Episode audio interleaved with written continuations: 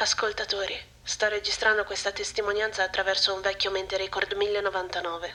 Sì, un giocattolino in confronto ai lettori mentali di oggi, quindi perdonate la pessima qualità di queste registrazioni. Però quantomeno sarò in grado di narrare gli avvenimenti di questa giornata senza farmi notare. Il mente record 1099 fra l'altro dovrebbe inviare il suono a un cloud e caricare tutto sulla Uninet con una latenza davvero minima per chi è al centro dell'universo. Quindi sarà un po' come se foste qui con me. Fra l'altro dovrebbe anche montarli insieme in una lunga trasmissione e censurare eventuali filtri non adatti a tutti gli ascoltatori. In ogni caso non sono solo. Qui con me nella mia scassata astromobile c'è anche Cale Looper. Quello dell'altro universo ovviamente. Stiamo andando su Mucus con un obiettivo che vi sembrerà incredibile. Quello di infiltrarci all'interno degli studios di Mucus Now, il programma di attualità di Bavarial, i più appassionati del caso del Bavetta si ricorderanno di questo programma perché spesso e volentieri è proprio dalle sue trasmissioni che il resto dei quadranti viene informato di questi efferati crimini. In realtà c'è di più a riguardo. Questa cosa aveva fatto rizzare le antenne a Cale. Si accorse infatti che ad accomunare tutti i delitti erano sempre due elementi. Il fatto che le vittime fossero dotate di antenne e che fosse sempre Mucus Now ad essere costantemente il primo a rilasciare la notizia di ogni omicidio. Prima di andare negli studios a indagare però dobbiamo passare dal pianeta di Mordecai, di cui come ricorderete non posso fare il nome per salvaguardare la sua sicurezza. Qui riceveremo la strumentazione, ehm, non propriamente legale, che ci servirà per portare a termine il nostro compito e porre fine alla scia di omicidi di Mucus. Al Bella Muerte si possono trovare ricettatori di ogni tipo e per fortuna la buona sorte ci è venuta incontro. Ok, siamo arrivati. Scendiamo nell'atmosfera. Il nostro ricettatore ha tutta l'aria di essere un tipo che ne ha viste tante, e non lo dico solo perché è un moschi, dotato quindi di circa 300 piccoli occhi in grado di fornirgli una visione a 360 gradi. Da come parla e dalla zampa androide che si unisce al suo corpo, deve essere uno tosto. A quanto pare Mordecai è solito rifornirsi di varie tipologie di materiali da lui. Lo chiama per nome e gli offre una buzz cola corretta come se fossero amici da una vita. Un umanoide felino e un moscoide. Che universo assurdo, eh? Per proteggere la sua identità lo chiamerò con il soprannome con cui è noto, Gorbaciov. Ebbene, dopo alcune trattative, Kale stringe la zampa di Gorbaciov. Ci darà la strumentazione di cui abbiamo bisogno in cambio di informazioni sulle tratte della pattuglia di confine fra il nostro quadrante e quelli circostanti. Perché sto sussurrando nella mia mente? Incredibile, uso la voce solo da quando trasmetto dalla stazione, eppure mi sono abituato così tanto ad esprimermi che ho modificato anche il modo in cui penso. Mm, ok, S- siamo a Mucus. Per essere più precisi, siamo su Gush, la luna di Bavaria, la capitale del pianeta. Non ero mai stato qui, ma Stan me ne ha parlato a lungo. Bavaria è fra le città più benestanti dell'intero quadrante, in quanto proprio qui ha fulcro la civiltà dei Bavari, che da eoni comanda Mucus, e in generale su tutti i pianeti che ospitano la specie. Palazzi enormi e sontuosi si susseguono in un'evoluzione di epoche e stili differenti, che però sottolineano tutti la stessa cosa, ricchezza e nobiltà. In questo periodo Mucus vive nella penombra di un altro pianeta. Questo ha contribuito a renderlo fiorente, poiché il clima è perfetto per i suoi abitanti, che prediligono temperature fresche e umide. Le strade quindi sono perennemente illuminate da muschi violacei, che pulsano sulle facciate dei palazzi e lungo le strade, dando forma alle architetture e alle strade della città. Ora ci stiamo fermando. Cale ha trovato quello che stiamo cercando. Sembra un palazzo più istituzionale degli altri, più moderno, ma è sovrastato da un'ampia cupola di metallo davvero enorme. Mi chiedo... Ab- abbiamo dovuto. Abbiamo dovuto difenderci. A quanto pare oggi sta per succedere qualcosa di grosso nel palazzo dove si trova il nostro obiettivo. C'è polizia ovunque, ai piedi dell'edificio e anche dentro. Quando ce ne siamo accorti era troppo tardi. Una guardia sul retro ha provato a fermarci mentre, mentre scassinavamo la porta. Per fortuna ero a fare da palo e beh, diciamo che l'ho messo fuori gioco. Spero di averlo fatto nel modo più delicato possibile. Ma ora siamo nel palazzo. Kale ha rubato la divisa alla guardia e ora si confonde benissimo all'interno dell'edificio. Sembra uno degli altri poliziotti che girano qua dentro, complice anche il suo essere un bavario. Io, al contrario, attirerei troppe attenzioni. Ora sto raggiungendo la sala indicata dalla mappa di Kale al piano terra, mentre lui distrae i poliziotti. Non doveva esserci l'operatore di sala. Oggi non ci dovevano essere trasmissioni, eppure c'era qualcuno e fortuna avevo uno spray alla spasmina. Non invidio questo poveretto. Ho dovuto stordirlo abbastanza a lungo per poter operare sul macchinario. Ora è a terra, incosciente. Respira. Si, si sveglierà solo con un gran mal di guscio. O almeno spero. Per sicurezza l'ho anche legato. Kale? Sì, ci sono. Sto attivando il ricettore di onde unimagnetiche. Dammi un attimo. Ok, credo che la linea si sia stabilizzata. Vedo il video. Uh, prova a girarti. Ok. Telecamere di sorveglianza connesse. Ora posso vedere tutto. Allora, uh, c'è una guardia nel corridoio a destra, ma dovresti passare inosservato con la divisa. Vai. Ok, non si è neanche girato a guardarti. Kale, Kale, aspetta, aspetta. Uh, c'è qualcosa di strano in questo filmato, quello che dà sullo studio. Uh, sembra finto in qualche modo.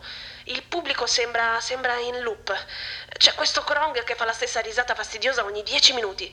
Forse vale la pena andare a controllare. Ci dovrebbe essere un ingresso esattamente a pochi metri da te.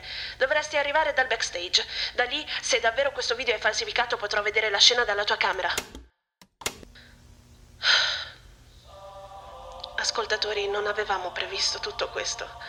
Lo schermo di sorveglianza che dà su uno degli studi televisivi è stato falsificato. Ebbene sì, ci troviamo proprio nella sede di Bavaria, il famosissimo canale di intrattenimento che è ormai un punto di riferimento per tutti gli unispettatori di ogni quadrante. E ora quello che abbiamo davanti a noi è sconcertante. O meglio, davanti a Cale, considerato che io sono nella sala operativa della sicurezza. Cale, ora vedo solo dalla tua telecamera, mi dispiace ma non posso guidarti.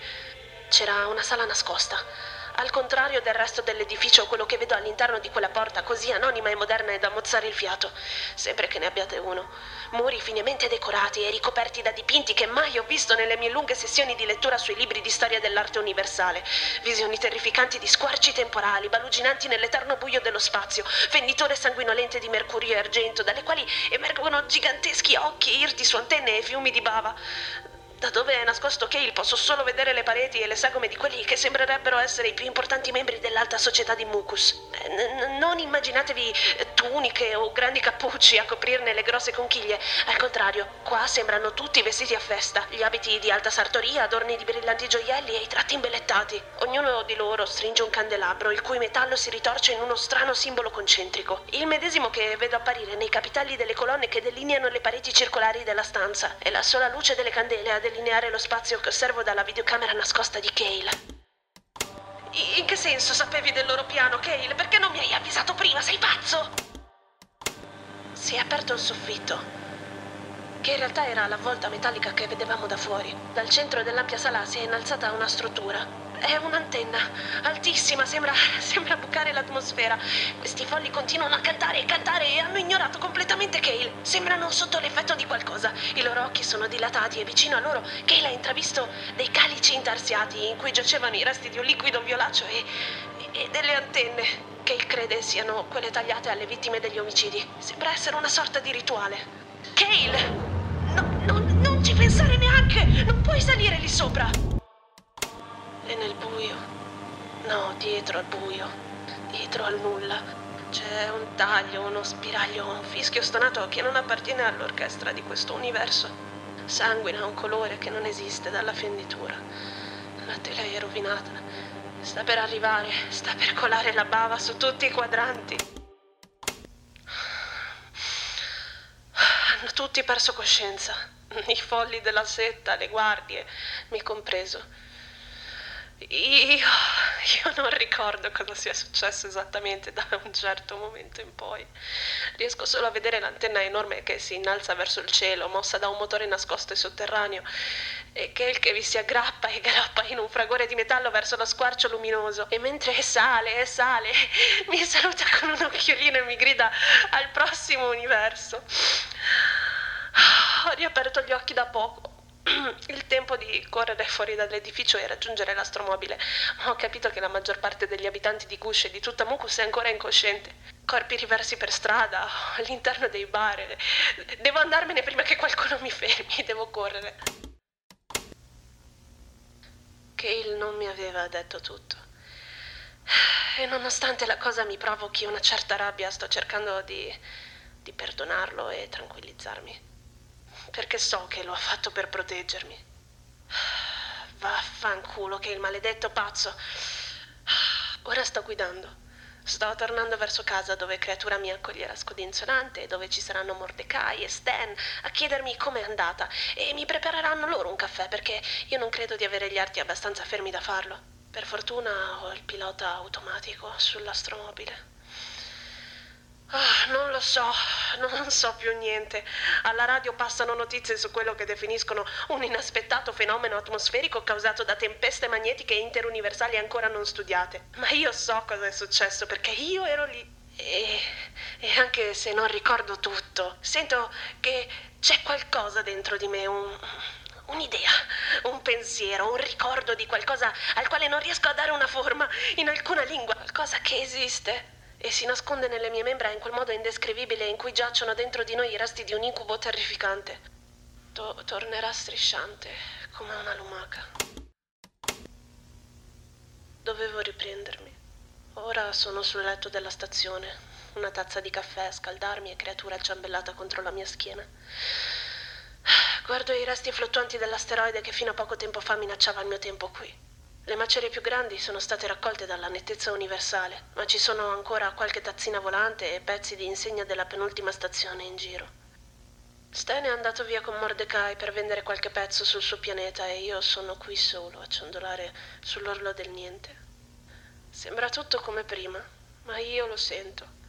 Un ronzio lontano e basso su una frequenza impercettibile che sembra vibrare su corde che nessuno dovrebbe essere in grado di sentire.